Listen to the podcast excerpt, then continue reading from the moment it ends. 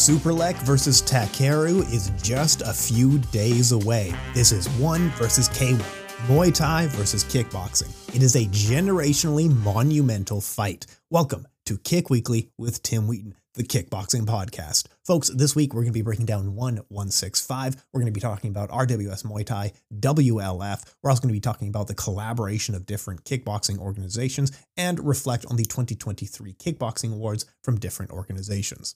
Let's not bury the lead. Let's talk about the fight that everyone wants to talk about, the main event of 165. So Rod Tang dropped out of the fight with Takeru due to a hand injury. Instead, headlining in Tokyo will be the one kickboxing world champion, fresh off of his victory against Rod Tang, Superlek, the kicking machine. He will take on Takeru Sagawa. Takeru is one of the best kickboxers of this generation. In a 9-year span, he won over 30 matches, most of them by knockout. He collected 3 world titles and defended each one of these. He won 3 K1 Grand Prix as well. Takeru is feared for his aggression, his punching style, and he is always aiming for the knockout.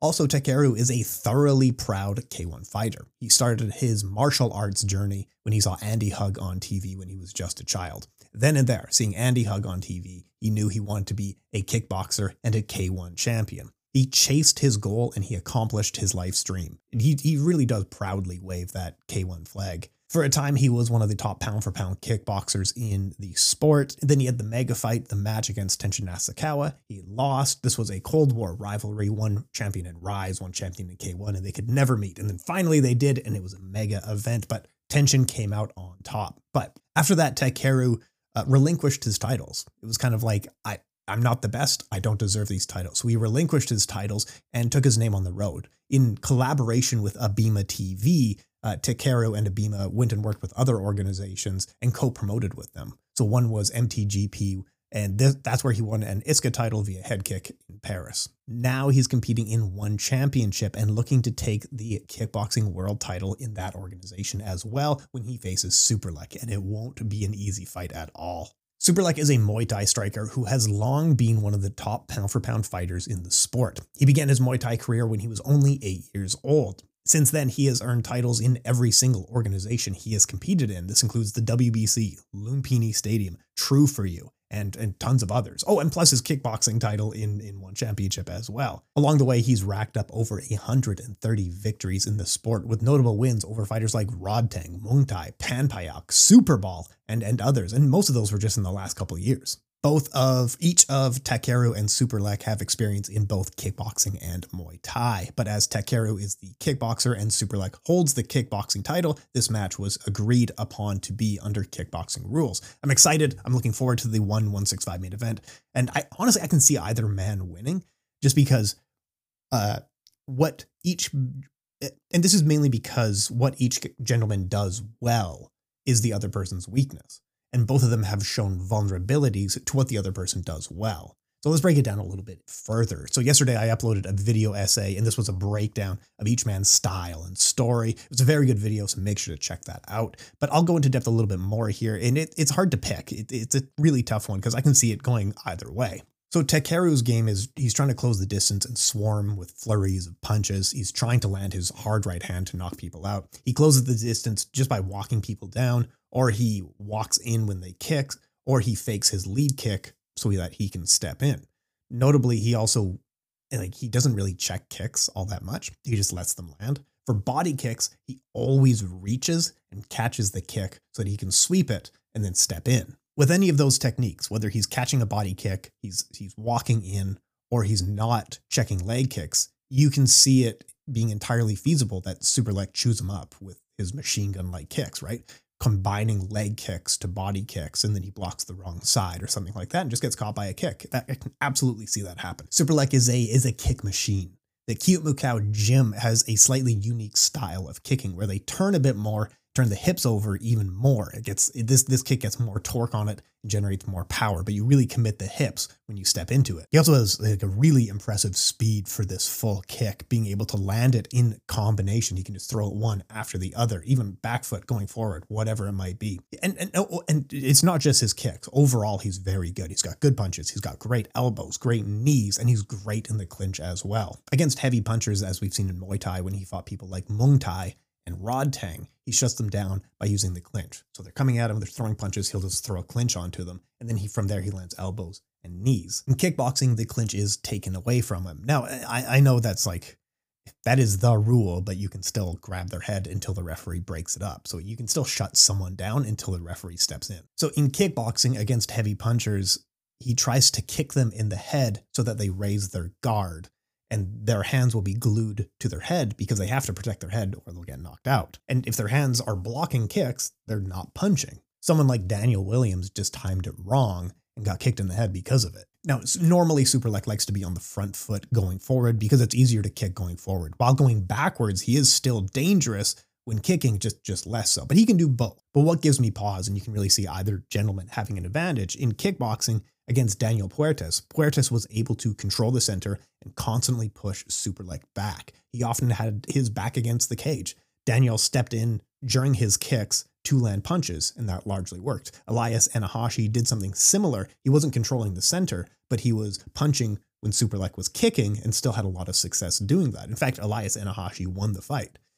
Daniel Puertas had a very close fight against him, but showed, like, if someone else follows his game plan, there could be a path to success there. Someone like Takeru maybe could use that same strategy, controlling the center, constantly pushing his back, constantly keeping him busy with different punches, whenever he kicks, throwing punches, and especially in the ring where Takeru likes to push people back into the corner and then land punches from there.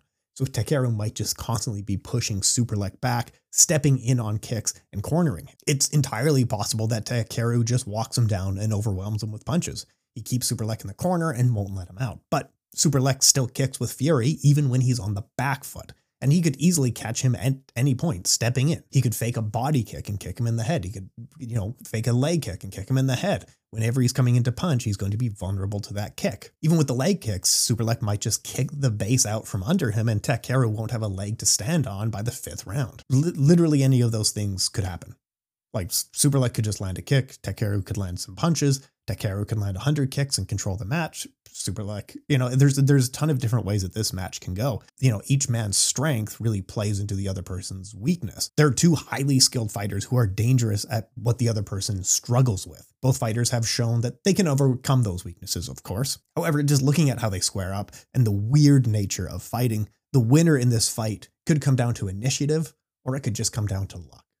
Honestly, with the way that these two styles clash and how much power we're throwing back, you might have Superlek and Takeru fight 10 times, and every fight you'll get a different result, just because of the way fighting is. So genuinely, I'm not entirely sure who's going to win this fight, because it's such a really fun style clash, and I'm really looking forward to it. I'm going to be watching live 1165 on pay-per-view. Let's break down a few of the other matches on that card. But folks, I want to hear from you. Let me know how you see the match going down. You know, what things will be a factor, what things won't be a factor. And yeah, I'll be back next week after the fight to break it down. But I'm really looking forward to watching it live. Co-main event, Cade Ruotolo versus Tommy for submission grappling title. Shinya Aoki versus Sage Northcutt. Shinya's going to the glue factory. Yoshihiro Akiyama and Nieky Holzken are going to have a mixed rules bout. So it's going to be a boxing round, Muay Thai round, and then an MMA round. You got to think the former Glory World Champion Nieky Holzken knocks him out in the first few rounds. Akiyama was never just an amazing striker. He was a tough striker. Sorry, he was very head tough, as in he could survive a lot of punches, but really his game was top position control. Marat Grigorian and Sittichai will fight. I think this is the 6th time they've fought. Both are former Glory World Champions. Sittichai is also a Muay Thai champion. Marat Grigorian is also a K1 champion. So both are well-decorated strikers. I believe Sittichai won the first 4 fights when they squared off, and then Marat Grigorian has won the most recent one. Might just be a battle of age, in all honesty, whereas Sittichai has a ton of experience. He has kept very busy, and that's really impressive. Maybe he's lost a step, and Marat just gets the advantage, but yeah, it should be a really good fight. Really looking forward to that one overall. Gary Tonin versus Martin Nguyen. That's a banger. Really looking forward to that one. Itsuki Harada versus Ayaka Miura. That's a good fight. The women's atomweight division in one is very good. And then some MMA fights, and Rod Opacic versus Iraj Azapur, great fight. That is such a good one. That is a heavyweight kickboxing bout. Really looking forward to that one. It's going to be a banger. I'm expecting a big knockout in that one. Probably Opacic gets it done. But yeah, 1165 is really good. Really looking forward to Superlek versus Takeru.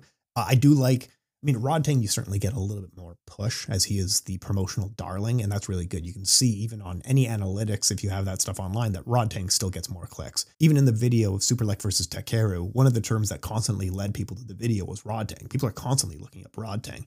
So that fight certainly brings in a little bit more weight. But now there's a title on the line. The kickboxing world champion is looking to defend his crown against another kickboxing world champion. I think this is a really good fight. It's a clash of styles. It's a clash of organizations. This is one of those fights that we're going to be talking about for quite a while. I hope that we don't get some weird ending, like an ankle injury or, you know, some person, you know, something just weird happens. Someone dislocates their shoulder and can't continue or whatever it might be. I want a good, clean fight. Folks, let's take a short break. And when we come back, we have some more kickboxing stuff like Ouyang Fang, RWS Muay Thai. Going to be talking about collaborations through different organizations, K1 Max, and a ton of other stuff. Thank you for listening to the Calf Kick Sports Network. Make sure to check out more interviews, highlights, and podcasts on the interview channels. Additionally, make sure to check out Calf Kick Sports on Instagram. Links for all of these will be down below. Now, back to the show. Okay, let's take a look at Ouyang Fang, who is also having a kickboxing event this weekend. This is going to be WLF 2024 12th Global Kung Fu Festival. That's coming up on January 27th. So they announced a ton of fights, including fighters who are under contract with other organizations. So I think most of these fights are going forward, but it's a mix of fighters who will compete in WLF, K1, Glory, and One Championship. So I'm just going to take what is going on as fact until it happens. But yeah, what if these fights might fall out, then I wouldn't be overall surprised. The main event will see Zhao Xiangcheng take on Daniel Puertas. We were just talking about Daniel Puertas fighting Superlek a minute ago for the kickboxing title. Zhao Xiangcheng is a two-time tournament second-place person and a former Infusion champion. Daniel Puertas is a highly skilled kickboxer just coming off of his loss to Superlek, so that should be a very fun fight. The Ouyang Fang two-time champion Hirotaka Asahisa will take on Wei Woyang. Ouyang Fang will take on David Kiria. That's a really good fight. 155 pounds for that one. So Ouyang Fang just won the K1 welterweight title against Hiromi Wajima. That was a really good fight, really good showing. He is also a two-time WLF champion. David Kiria is a former Glory champion. He's also competed in One Championship. So yeah, it should be a really good fight. Really looking forward to that one. I mean, Ouyang Fang certainly gets it done. He's an incredibly talented fighter. David Kiria maybe is on the other side of his career. But yeah, really good fight. David Mejia will take on Ji Okoi. So David Mejia was a one-time contender in Glory and had a very good fight against Pech. He's also defeated Ji Okoi before, and now Ji Okoi is coming back, trying to avenge that loss. Ji Okoi is also a champion in WLF. Zhang Lanpai will take on Pechdam. Pechdam, of course, is just a staple of Muay Thai. He's fought everybody in every weight class. He's been around forever. He's fought in One Championship, Raja Damnern Stadium. He's fought people like Rod Tang and Rungkit, tons of other people here and there. Zhang Lanpai is a former champion. He's coming off one victory, but yeah, should be a really fun fight there. You also have Liu Si fighting, who just won the K1 Openweight Grand Prix. Now he's coming back to WLF. I think he won 5 fights last year, all by way of knockout in the first or second round. Just awesome stuff. He's going to be taking on the Romanian Sebastian Lutanic. So yeah, it's going to be a really fun fight card. If all of those fights go down, it's going to be a really good fight card. It's a mix of China versus Glory or China versus K1 or China versus One Championship. It's just a really fun fight card. You got a mix of champions and former champions showing up. And I think with WLF, I forget exactly, I think it's through Douyin, the same company who owns Snapchat. I think that you can stream it for free on there, and you don't need a VPN or anything like that, but it can be a little bit difficult to find. You can watch it live, but catching it on tape delay can be pretty challenging, but we'll get the highlights on Twitter and stuff like that. So two fighters here, Ouyang Fang and Liu Si, are kind of in between K1 and WLF, and that's because they collaborate with and they pass fighters back and forth. So Ouyang Fang and Liu Si are champions in K1 and are former champions or current champions in WLF. So now we're seeing a lot more kickboxing organizations working with one another. Like within the last 2 weeks, almost every kickboxing organization was in the news somewhere talking about working with other people. So Glory and Rise worked together in the past. They just announced they're going to be working together for most of the lower weight classes, having a Grand Prix later this year. Love to see it. Rise and K1 are going to be working. They've Rise and K1, of course, they've worked together in the past. They're going to be working together more going forward. They're going to have an event, part of Rise Eldorado, which is going to have a bunch of fights for that are K1 versus Rise. Really looking forward to that one. WLF and K1 constantly share fighters back and forth, and that's great to see. One apparently phoned up K1 and they were going to share some fighters, but things didn't work out that way. So you have Glory and Rise, Rise and K1, WLF and K1, and then kind of One and K1 at the same time. So it's great to see that all these kickboxing organizations are working together. And I think one of the reasons that they are willing to do that, because kickboxing is a very niche, struggling sport. There's no reason to be so segmented, especially when you're not really directly competing with one another. Like, you have to think, like, Glory has Europe locked up. They don't have any competition in mainland. K1 and Rise are doing huge things in Japan, so they either compete against one another or they can collaborate with one another and try to grow the sport into a mainstream. And K1 just rehired some of the founders of K1, so you can see they're making a lot of moves here. WLF really only broadcasts in China, so they're not competition to any of those organizations that are going on. So them working together, it's, you know, a rising tide raises all ships. And from sponsorships to TV deals, none of these organizations directly compete with one another, and their fighters want to stay active and their fighters want to make paychecks. So you might as well share fighters and try to keep them as active as possible. I love to see it. We're going to have Rise champions versus K1 champions. We have Glory champions against Rise champions. We have WLF champions versus K1 champions. The next few months are going to be really interesting. So as I was mentioning with Rise Eldorado, they're going to have a bunch of K1 versus a bunch of Rise fighters. That's going to continue onto the K1 Max event just after that. So we have Rise Eldorado on March 17th, and we also have K1 World Max on March 20th. And both of these events are going to feature Rise versus K1 fighters. So let's talk about the K1 Max there. That's happening on March 20th. K1 Max was the old name for the lower weight class fighters that happened in K1 that you saw absolute legends like Buakao and other people like this get their fame. Originally, this was poised to be an 8-man tournament and the return of K1 Max. Now they're going to be growing it to a 16-man tournament because so many people want to participate. And that might be other organizations. There was Marat Grigorian from One was rumored. Ouyang Fang will be in it. David Kiria might be in it. Hiromi Wajima, of course, is most likely in it. People like Akihiro Kaneko and Masahiko Suzuki, Leona Patas, these are rumored to be in it as well. So it's going to be a really fun, really big event. I expect it to be WLF, K1, and Rise, all contributing fighters to this. So that event is going down on March 20th for 16 men. And then the finals for that will be a one-night tournament with 8 men. And that's happening in July, I believe. But I'll keep you up to date as that story develops. Speaking of Rise Eldorado, which is happening on March 20th, the main event will be Shiro versus Toki Tomorrow. This is a really good fight, and they just kind of missed each other in the tournament last year. So this will be the headlining event, and this will be a Rise champion versus a Rise champion. Tomorrow, he holds the flyweight and super flyweight title. He'll be going up in weight to challenge Shiro for the bantamweight crown. Shiro is a Muay Thai-based fighter who was able to earn titles in ranks at Stadium, and then he transitioned to kickboxing. Toki Tomorrow won the Combat Press 2023 Kickboxing Fighter of the Year award with his 6-fight win streak. Additionally, Toki Tomorrow, with those skills, were able to earn a spot on the pound-for-pound rankings. So champion versus champion going down on Rise Eldorado. Toki Tomorrow going up in weight, but you're also going to see a ton of Rise versus K1 fighters. That's March 17th. March 20th will be K1 Max, more Rise versus K1 fighters. Awesome. Awesome. What a time to be into kickboxing, all right? This is going to be a ton of fun. Let's do a quick preview for the RWS that is going down this weekend live from Raja Damnern Stadium. This is going to be on January 27th. The main event will be a rematch with the Raja Damnern Stadium welterweight title on the line. Hercules is looking to defend his crown against Turkey's Erdem Dincer. Hercules is just incredible. Such a talented fighter. He just is coming off a win against Erdem Dincer for the welterweight crown, but it was a split close decision. So they rematch. So now they're going to rematch just to settle because it was such a close fight. Tons of other good fights on the card, like Starboy is fighting. You have Prom Rob. You have Sornka taking on the author Victor Hugo. Victor Hugo, of course, best known for his work like The Hunchback of Notre Dame. It's cool that he's a Muay Thai fighter from Brazil now. I guess he wrote Les Mis and thought now it's time for Muay Thai. But yeah, Victor Hugo, really good video on him from Lindsay Ellis. And she was talking about how he was essentially just contracted by Notre Dame to write a story about the building because the building was not popular. It wasn't like a tourist site. It wasn't an important building for French culture. And they thought, how do we raise you know, the status of the building here. So why don't we hire a famous author to write a book about us? So he was hired by them and wrote Hunchback of Notre Dame essentially as an ad campaign for the building Notre Dame. And it worked out really, really well.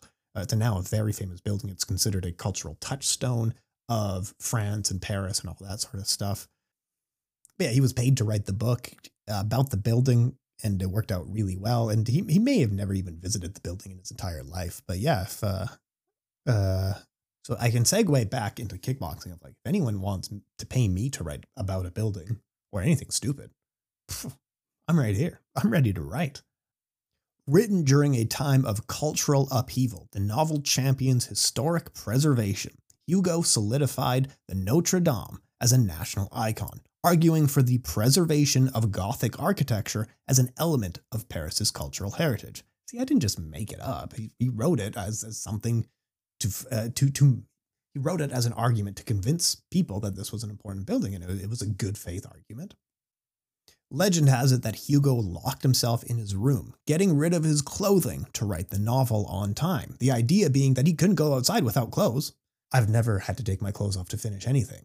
That's how good of a writer I am, and you should hire me to write about your buildings. I will keep my clothes on the entire time I write it, unless you want the clothes off. I can write a book naked too. I don't mind that one bit. What were we talking about? So yeah, RWS should be quite good. Victor Hugo is fighting, but yeah, the main event is very good. Hercules versus Erdem Dinser. It's a really fun, good fight at welterweight. That's going to be a banger.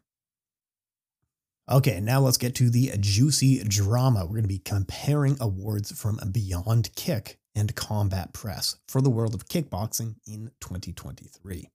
Now, I do work with both organizations, so there's no bias. I work with both of these people, but I also just going to caution you now, I'm not going to reveal anything that's insider knowledge or reveal anything that goes on behind the curtains about how these awards were structured.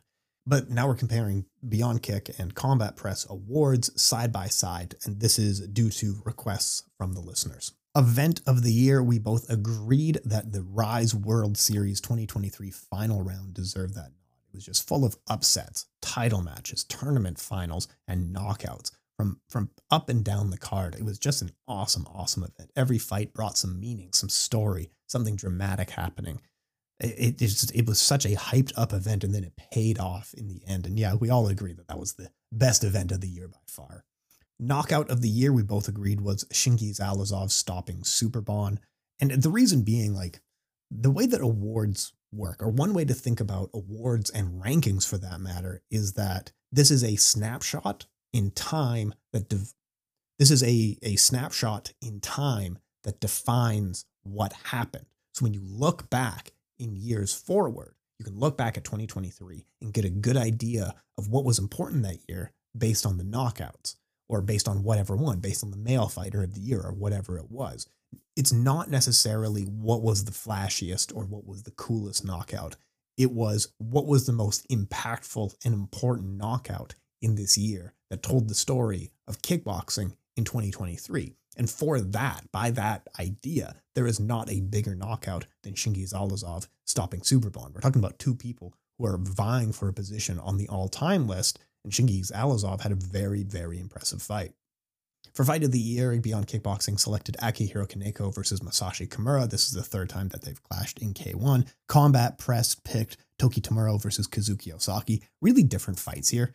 And I wrote both articles, so it really depends what you're looking for. And again, your Fight of the Year can't just be what was the best brawl or what was the best banger fight. It has to be a fight that also told the story for what was impactful of the year. So we know Akihiro Kaneko versus Masashi Kimura was a very important fight for the overall picture of kickboxing in this year. Both men were at the top of their game, fighting for the third time. This was a very important fight. But if you're just looking at punches for punches, I mean, the Yaman versus Hiroto Yamaguchi may have been a better fight, more entertaining fight. Chan Young Lee versus Hyoma Hitachi, of course, just an absolute banger. This was such a good fight. You had Koki Osaki versus Masahiko Suzuki, just a banger fight. And of course, the busiest fight of the year was Ahmed Chikmusa versus Berjan Praboshi. Over 500 strikes were thrown in just 9 minutes. That's absolutely insane. And those fights were absolutely incredible, but it's about defining what happened and what was important this year. So these two men at the top of their game, being Akihiro Kaneko versus Masashi Kimura, is a completely fair pick by that standard. Now, I picked Kazuki Osaki versus Toki Tomorrow. And Toki Tomorrow just won the fight, and it was a close. Because I like the story so much of Toki fighting someone that he's lost to before, and he didn't do well in this fight until he had to change strategy. He had to change strategies throughout the fight to get the win. And the fight itself just came down to a couple strikes on the scorecard and could have been scored either way. But you know, these two guys could fight a few times, and you get really fun and interesting results. But it was two experts, and it was a technical masterclass between these two men in kickboxing, and that's why I picked it on Combat Press. But Akihiro Kaneko versus Masashi Kimura. Absolutely fair. That's a great fight. But yeah, again, I wrote both articles, so whatever. Female Fighter of the Year, Beyond Kickboxing picked Antonia Profiti, and Combat Press picked Arina Kobayashi. So Antonia from Greece, she had a really, really good year. She had a couple of good wins, but ultimately her defeating Kana Silverwolf in such impressive fashion sealed it for the people at Beyond Kickboxing. And yeah, that's just an incredible, awesome win. And it wasn't particularly a close fight. It looked like two people who weren't even competing in the same division. Kana was constantly swinging at air, and Antonia was landing kicks and punches. I picked Arina Kobayashi because she beat pretty much everybody in that weight division in particularly not close fights. Like, she beat the champion, she beat a champion from shootboxing, and these fights weren't really close. She just looked like she was head and shoulders above everyone in that division. So it's almost the contrast of, you know, what was one very good win versus three quite good wins. And part of the reason that I picked Arina Kobayashi was because of how good she looked in those fights. It wasn't just the names on her record. But going back to the philosophy of what defined this year in terms of female fighters, looking back over time, I would still argue that Arina is the right pick for that. But again, I'm not sure that everyone watched her fight, and I'm quite sure that everyone watched Kana Silverwolf lose, because Kana has been such a lock in kickboxing, a staple of kickboxing for years. Her losing, and especially in such dominant fashion, is quite a moment in the sport. So you could really argue either way, and I'm okay with that as well. Miyu Sugawara would have been a fine pick. I really don't mind that at all. Some people said Fat Jija because she was able to defeat Anissa Mexen in kickboxing, and then has a bunch of Muay Thai victories. I mean, this is the Kickboxing Fight of the Year award, so I would argue one win in kickboxing, even if it is as good as Anissa Mexen. Personally, I would argue that that doesn't say a ton, but Fat Jija did get my Female Fighter of the Year award for Muay Thai with how many cool wins she had in that sport. So really, any of the picks that people wanted to list out are absolutely appropriate. Now, for Male Fighter of the Year, Beyond Kickboxing picked Chingiz Allazov, and Combat Press picked Toki Tomorrow. So Toki Tomorrow got a bunch of wins this year, 5 wins this year. He wasn't even the favorite to win the tournament he participated in. He had to qualify to get into the tournament, and then he won the tournament. And it was against some fighters that he's already lost against. They were against top pound-for-pound fighters like Kazuki Osaki and others. It was a really impressive tournament. He had to adjust tactics in the fights. And he's such a young man that he was likely to lose the tournament just because he was such a good name on other people's records. He was a good name for quality fighters to build their name off of by defeating him. Most people weren't expecting him to win the entire tournament. And then he just had an incredible, incredible year. Impressive win. And then in the final, he won very dominantly in a fight that I didn't expect to be as dominant as that. I mean, Kumundoi is an incredible, incredible fighter, and just his win over Shiro is amazing. So to see Toki Tomorrow just beat him and make it look kind of effortless was a big statement. But yeah, 5 victories this year for Toki Tomorrow against really important quality fighters who are all arguably pound for pound ranked. Picked up a title that no one expected him to win. Just really, really impressive stuff. Now, Beyond Kickboxing picks Chingiz Allazov. Now, Chingiz Allazov had 2 wins this year. He beat Superbon, and then he beat Marat Grigorian. The Marat Grigorian fight was really good. It was against a fighter of a very different style, very systematic kickboxer. It was an exciting fight. It was back and forth. The Superbon fight was, of course, just a big knockout, and it was quite dominant, but it was shocking. It was defining. Let's go back to what we were talking about with something like an award being defining what happened in the year when you looked back. And by that, I think Toki Tomorrow is still really an important figure, because I think his win streak, he's just going on to better things now. I mean, I think he's like 21 or 22 years old. He's a young guy. 5 wins against pound-for-pound fighters. It's almost like he's just really stepping into greatness and just starting his journey. So I think when we look back at 2023, we can point to the year for when he started. Chingiz Allazov may have had the biggest kickboxing fights of the year, but I think what Beyond Kick was thinking, and it could be wrong, and again, none of this is confirmed, this is just my speculation, but the reason they picked Chingiz Allazov is because we can't have kickboxing look like such an elitist sport that we pick someone who's barely famous and only a few weebs really know about. Like, it's like Toki Tomorrow has like 10,000 followers on social media. Chingiz Allazov has like 1 million. We can't just be picking the weeb pick, even though he probably deserved it more. And I think also to add one championship as an organization is kind of looking at stopping kickboxing, not through anything they've said, just through some of the bookings. They're not really looking at kickboxing so much going forward.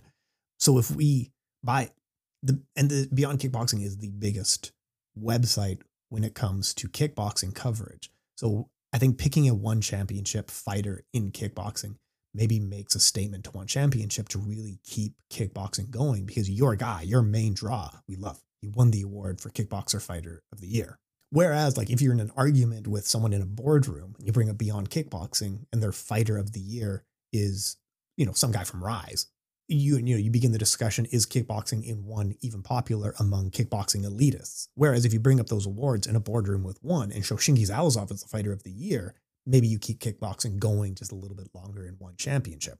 And alternatively, Glory, Rise, and K1, there's no threat for kickboxing existing in those organizations. All three of them will continue forward and continue kickboxing. One, you know, you really don't know if they're going to keep kickboxing going. So I think there was a little bit going on there. But ultimately, I mean, if you just look at quality of wins, just doing an apples to apples comparison and not worrying about bigger pictures or not worrying about defining the year, you could make an argument for Marat Grigorian, the Superbon win. Like, Superbon was one of the fighters who you can consider an all-time great, and he did it in such impressive fashion. Marat Grigorian, former champion in different organizations, really quality fighter. And Chingiz Allazov, I mean, Chingiz Allazov controlled most of that fight and looked very good doing it. So, I mean, in terms of quality of wins, those two are quite good. But just doing an apples-to-apples comparison, so we're not looking at the bigger picture again or what defined the year. And again, like I mentioned, I said that, just looking at wins and what wins really mattered. I would argue that Toki's wins looked a little bit better. I mean, he beat Kunsuknoi, who was a stadium champion. He beat Kasane, which was a good win. He beat Petsilla, which was he's a stadium champion, and that's a really good win. He won by knockout as well, and no one really expected him to even beat Petsilla. He beat Kazuki Osaki next, a top pound-for-pound fighter in kickboxing, and again, he wasn't the favorite to win that fight. And then he beat Kumandoi in the finals of that tournament, when Kumandoi was just coming off the really impressive win over Shiro. Kumandoi is a stadium champion and all that sort of stuff, so it was a really good fight. And then he had a pretty good win against Kumandoi as well. So I would argue, just looking at apples to apples, who had better wins is Toki Tomorrow. So unlike Fight of the Year or Female Fighter of the Year or whatever it might be, we can disagree and see the other points. I would still strongly argue for Toki Tomorrow, but Chingiz Allazov is a fine pick. I'm perfectly okay with that. I think that's what happened behind the scenes with the Beyond Kickboxing folks, is they were maybe looking at bigger picture stuff. I also wonder, Toki Tomorrow did win the tournament just at the end of December, and then we picked the awards at the end of December. So I wonder if recency bias really played a role in that pick. And that's absolutely fair. Like, everyone is susceptible to these kinds of things. Whereas if you reverse the order and you have Chingiz Allazov knocking out Superbon in December, I wonder if that's still weighing on my mind. And I really think about that being an important moment even more just because of recency bias. And these are all fair arguments to make. So let me know what you think. Am I too much of a weeb that I just picked the cool Japanese fighter that no one has heard of kind of thing? But no, I think he really did have those amazing wins. Who was your favorite fighter of the year? Who defined the year for you? Knockout of the year, fight of the year, all that sort of stuff. Let me know down in the comments who was right and who was wrong. And for the awards for Combat Press and Beyond Kickboxing, I'm going to put it down in the description so you can just open them up, read the arguments, and see what you feel. So some news from last week as well. Former kickboxing champion Tenshin Nasukawa continues his unbeaten streak in the boxing ring. The prodigy Tenshin Nasukawa was able to outpoint Luis Robles in a boxing match en route to a TKO victory by way of an ankle injury in between rounds. Nasukawa really controlled every moment in this fight. Tenshin looked really good. He was using the jab, he had a snapping jab, he had a double jab, he was tripling the jab, and then he would build a jab into body hooks, or he would do a fake jab into lead hooks. But essentially, he was dominating this fight against Luis Robles. Ultimately, Luis Robles broke his ankle or twisted his ankle or something, and he wasn't able to continue in between rounds 3 and 4. there was a lot of confusion just because people weren't really communicating or talking. They were trying to figure out what was going on, but he was taking his shoe off and he wasn't rising from the stool. But yeah, they called it a TKO victory. They both shook hands at the end. They said, thank you for the good fight. But yeah, Tenshin was way ahead on the scorecards there. Now he has 3 wins in professional boxing, unbeaten. And he's got a lot of time in the ring as well. So this was a 3-round fight, his only knockout. Otherwise, he's had an 8-round fight and a 6-round fight. So in kickboxing, he actually struggled just a little bit with his cardio. So it's good to see him really pacing himself well in boxing and get lots of rounds in. And these wins, 2 in 2023 and then 1 in 2024. I assume he really didn't have any injuries and struggle in this fight at all. Probably going to book him for a pretty quick turnaround. And I think with the 3 wins, he's beaten 3 guys who are ranked in the top 50 or something like that for world rankings. I think the WBC has one of the guys like 12 or something like that. But for worldwide rankings, I mean, Tenshin is pretty high ranked at this point. I don't know what's next for him, but I mean, he's only 25 years old. He is so young, and you have to put into perspective that he has well over 30 professional fights in kickboxing against really good top-level fighters. His entire career was at the top of the line. And like on the broadcast, people often talked about he was a notable kickboxer before transitioning to professional boxing. He wasn't a notable kickboxer. He's arguably the greatest of all time. Undefeated in 44 fights, and he picked up titles in multiple weight divisions in Rise. Even before that, as an amateur, he was picking up national titles in different things like Shin Karate and all stuff like this. And I mean, even his list of wins are super, super impressive. I mean, he had a close match against Rod Tang, ultimately beat him. He beat Shiro. We were just talking about him. He's headlining in the next fight. Masahiko Suzuki, who is a champion in Rise. Kasane, who's a good fighter. Yuki, Kozi, all these people went on to quite impressive success in other organizations or other divisions. But a lot of these wins really, really aged well. Of course, he had the mega fight against Takeru, which was the biggest kickboxing fight of the past decade. And it was awesome to see Rise versus K1 match, and it was great to see. And then both guys relinquished their titles after that and then went on to other things. Takeru took his name on the road and fought for other kickboxing titles all around the world, and Tenshin went to boxing and is really making an impressive name for himself. But I wish Tenshin all the success in the world. He's just such a prodigious fighter that he can transition between these sports and have incredible success as such a young man. Like, he was young when he was competing in kickboxing. And it really doesn't help that his face is just perpetually like a baby's face. You know, like he's 25 years old and he looks like he's like 15 or something. So yeah, really, really impressive stuff. I guess I forget about his MMA wins as well, as they were just kind of odd and they were set up for him to get easy wins. But yeah, I mean, he's undefeated in professional MMA as well. Oh, and he also had a bunch of weird fights in boxing as well. And I always forget about those ones. Like, he beat Takanori Gomi in boxing, but he actually looked really bad against Takanori Gomi. I mean, Takanori Gomi hasn't been good since like 2005, and it was a close fight. Takanori Gomi was an MMA fighter, champion in Pride FC, fought in the UFC as well, but he was primarily used as boxing. So it was a boxing fight, but Takanori Gomi also outweighs him by quite a bit. This is a 135 versus 155, but yeah, Tenshin looked uninspired in this fight. And then he fought 3 guys in one night: Kazuki Osaki, Hiroya, and Hideo Tokoro. I mean, Kazuki Osaki is still fighting. That's an okay win. Hiroya is a kickboxer, not a boxer, and Hideo Tokoro, he was a really good fighter back in Dream and a really exciting fighter. Like, some of his fights in Dream were the best MMA fights I've ever seen, but he is primarily a grappler. Someone like Tenshin outboxing him really doesn't say a ton. And the weird fight against Floyd Mayweather. And again, Floyd had a huge size advantage on him, but yeah, Tenshin did not present well in that fight. Let's look at some other stuff as we're just trying to stretch time out here. Last weekend, we had UFC 297, and, you know, I have some group chats with MMA people and people who work in the media in MMA or influencers in MMA, and a lot of them are really still arguing about the judging criteria for Sean Strickland versus Dricus Du Plessis. We're looking at round 2, like, that could have gone either way. This should have gone to this guy because of these reasons. Man, it's middleweight. Who fucking cares? Don't take this so seriously. It's middleweight in the UFC. Like, none of this matters.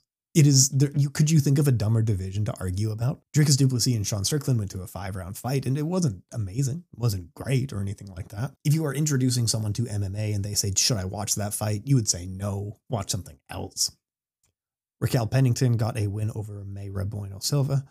Man, what is going on? Like, no. So the UFC went on, signed some fighters recently. They announced Judo Kayla Harrison and Michael Venom Page. good. They need to stay competitive. They need to add some blood to these divisions because they just headlined an event with Dricus du Plessis and Raquel Pennington. The UFC needs a shot in the arm. Kayla Harrison, I'm a huge fan of her. She was one of the first people to really take a chance on... she was really early on. She was a person who took a chance with Calf Kick Sports because we had barely any followers, and she accepted an interview. And still, it's one of the bigger interviews that I've had, and it was in my career like the second interview I've ever done or something like that. But yeah, she took a chance. We had a really good interview and a really good chat, and we talk on WhatsApp sometimes. So yeah, I'm wishing her all the best. How she makes 135, I've no clue. She talked about she doesn't like cutting to 145, but when she competed in the Olympics, she was at 170. So Ronda, when she competed in the Olympics, she competed at like 150, I think. And now they're, and then, so in MMA, Kayla Harrison competed at 155 and Ronda competed at 135. Those make sense. But now apparently Kayla Harrison's going to be competing at 135. I don't know. She's going to be so drained coming in there. But yeah, that's good to see. That's good to see. I don't know. What else did I have going on? Oh yeah, K1 Max. I'm still going to try to find some downloads. I think I found some sources to watch the old ones. Because in this sport, like, it's very important to know where your blind spots are and to know enough to not be an expert, to know enough of like, what do you actually know and what do you not know? So one thing I've always talked about is like, I know my blind spots is like one of the big ones was, Golden Age Muay Thai. And it's something I can write about a lot, but I know enough about it to know that I know nothing about it, if that makes sense. So in kickboxing, I know where areas I know a lot and I know my blind spots as well. And one of them is actually K1 Max. Just because it was barely accessible. I could watch Big K1 almost no problem, but K1 Max was always a struggle to watch. So I think I found some sources to watch this stuff, but even though I know the stories and I know a lot of the fighters and I've seen a lot of the major fights, I've never seen a K1 Max event from start to finish. And I'm embarrassed to admit it that you're watching a kickboxing show with someone who's not seen a full K1 Max event from start to finish. I admit it. But I've seen the big fights. Calm down. I've seen the major fights. I've seen the important stuff. But yeah, I think that's what we're going to be covering in coming weeks. Any slow news weeks, I'll just put on a K1 Max and we'll talk through it and talk about what I really liked because it was such a good time for kickboxing. We also had some other news going on, just catching up for news for the week. But apparently for the Glory heavyweight tournament coming up later this year, Antonio Plazabot is rumored to be out of it. Apparently, I'm hearing from very reliable sources that it is done. It's just Glory hasn't announced it at this point, but it is basically done at this point. The person that they're looking at stepping in might be Jamal Ben Sadiq. He is in talks, but not yet confirmed. But I love that Jamal Ben Sadiq might come back and be in an 8-man heavyweight tournament. That's so exciting. I would have liked Antonio Plazabot to be in that tournament even more, but you know, that's just how it is.